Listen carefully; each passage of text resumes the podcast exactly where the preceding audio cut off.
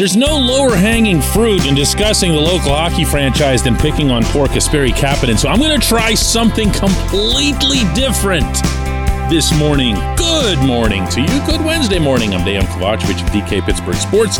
This is Daily Shot of Penguins. Comes your way bright and early every weekday. If you're into football and or baseball, I also offer daily shots of Steelers and Pirates where you found this the offseason that Ron Hextall has had would appear to have been a highly productive one in the absence of the borderline bizarre two year extension for Kapanen that pays him three million a year. I wouldn't have dreamed that could have happened beforehand. I still don't believe that it happened. And I'd say that just, just within the prism of this team having been so crunched up against the cap. So, what that leads me to believe is that these guys, including Mike Sullivan, continue to believe in Kapanen. So, I'm going to take a different angle on this today and try to put myself in their shoes, in their skates, I guess, and figure out what it is that they see, that they project, because they very clearly see him as a guy, like a top six guy. And to clarify, that doesn't mean they see that he's going to get into this team's top six, but that they see him as a top six type talent because that's, it's not quite top six money, but it's not far from it. And to do this, to go through this exercise for you, I'm going to start with a practice that the Penguins had on the outskirts of Boston back in January. There's a complex that the Bruins work out in that's uh, this giant megalopolis thing that's run by the New Balance shoe company. And there was just something that was a little bit different about this particular session. I'm not sure how to describe it. Maybe it's because it was in a different setting and it didn't feel like the same old, same old with Cranberry. But they went out there and they had themselves one whale of an intensive workout. The scrimmaging that happened, the drills that happened were of the highest possible intensity. And I reported this at the time. But the guy who didn't just stand out on the rink, he leaped out was Kapanen. He was so far and away the best player in this practice, doing things that I got to watch how I'm saying this he was doing things that I don't know that even the more significant others on the roster are capable of doing. Blowing past people, uh, making the prettiest passes you've seen, finishing. Oh my goodness, the shots he was putting over the goaltenders. Uh, he looked like a right handed Alexei Kovalev for those of you who go back, where you just say, wow, look at all that. But then in the same breath, say, wow, where was that in the game? This portion of Daily Shot of Penguins is brought to you by the good people at the Greater Pittsburgh Community Food Bank, where they're committed to providing food for all of our neighbors in need across Western Pennsylvania. They, in turn, need your help. Find out how $1 can be turned into five full meals for those in need. Visit pittsburghfoodbank.org. The talent's there, okay? Let's not debate or dispute that in any context. The talent's there. Kapanen is, according to Jim Rutherford when he was here, the fastest player on the roster. And when I raised an eyebrow at that, as he spoke it, he said, yes, faster than Rusty, meaning, of course, Bryan Rust. Okay. So he's the fastest guy out there. We also know that he has a tremendous release, uh, an elite release. He was born with that, actually, son of Sami Kapanen, who was a natural finisher in his days with the Hurricanes and Flyers. And he's got size and strength too. And the funniest thing of all is if you look at his advanced analytics, and I have no doubt, by the way, that this also was influential in this contract. He is, in the most positive sense of the term, a puck hog, meaning he inspires possession.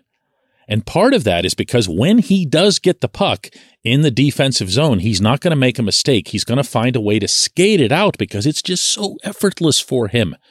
As a result, we might not think as much of it. There can't be anybody anywhere who thinks of him in that way. But again, the numbers don't lie. They really don't, especially not over a sustained sample size.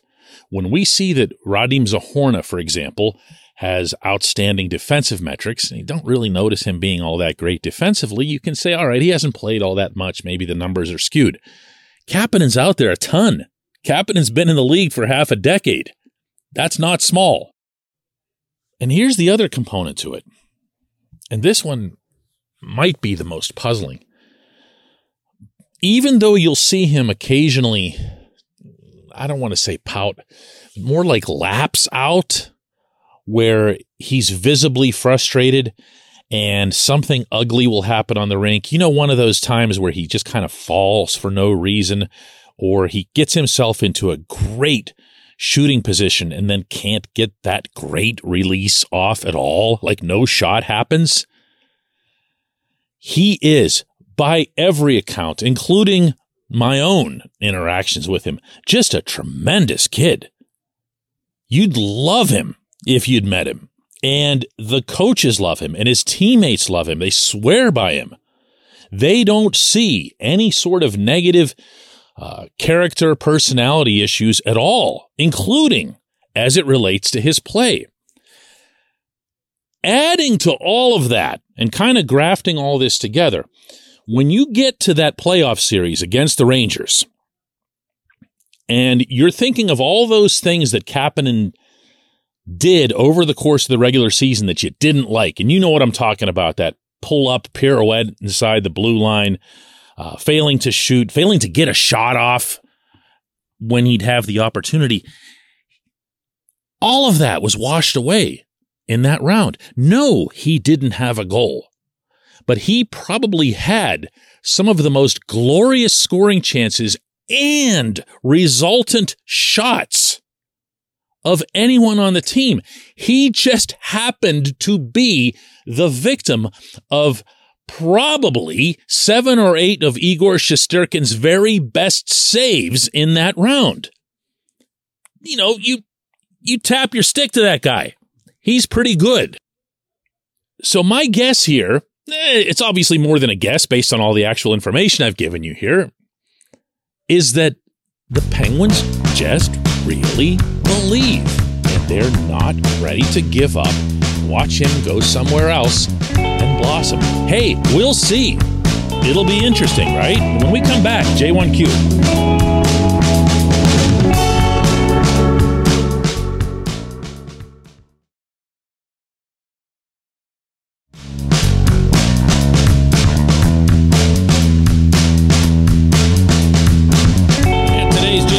Comes from Timothy, who says, Hey, DK, why haven't the Penguins made a move yet? Is it too late? for them to make an addition? Are they done, or does Ron Hextall have one more up his sleeve? I believe, Tim, that Hextall does have one more that he has to make. I believe that this general manager has nine defensemen on his roster. He's over the cap, and there's still one oomph thing missing up front.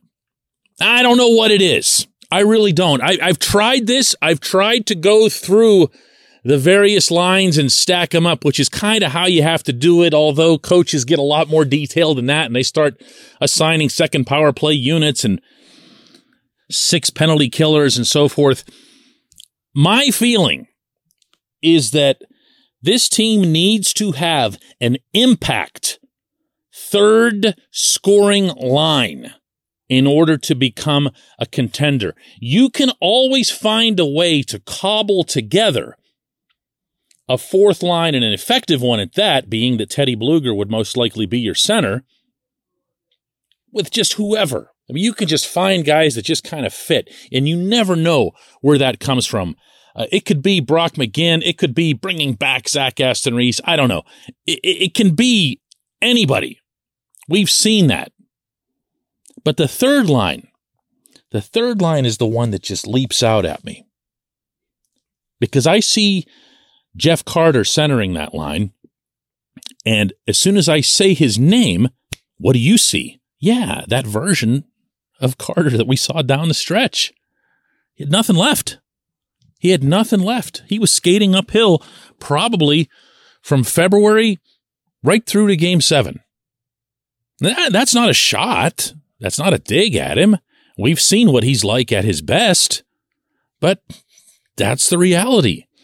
Whether or not he was playing through some kind of injury, whether or not he just finally hit a wall at age 37, I don't know. I don't know. But it happened. And it's the last thing that resonates when it comes to him. We can put Kapanen on that line. We can put either Danton Heinen or Jason Zucker on that line, depending on which one doesn't end up on Gino's left wing. But are you excited about that? Are you thinking to yourself, yeah, there's a line that's going to produce regularly five on five? No, no. I mentioned the advanced analytics as it relates to Kapanen. Go look those up for Carter. This was not an effective two way player, certainly not at the center position. He still has it in him to win draws, but he hasn't always done it of late, and he certainly didn't whenever he was doing that skating uphill thing. I'm not feeling contention in large part because of that third line and, and and to an extent to be fair because of the uh, uncertainty that relates to the second line there needs to be a way for the Gino line to generate 5 on 5 offense so I don't mean to make this too micro a focus here but to answer your question yes the GM has moves to make and I'm going to make sure that I keep repeating this one because I don't want it to get lost the other move that needs to be made is signing Tristan Jarry to a long term extension. You do that now. You do that now when the caps are flat, prices are somewhat flat. You haven't had a goaltending contract that totally blew up the books in the last couple of years. This is the time to make that happen and secure the most important position for the next few years. I appreciate the question. I appreciate everyone listening to Daily Shot of Penguins. We'll do another one of these tomorrow.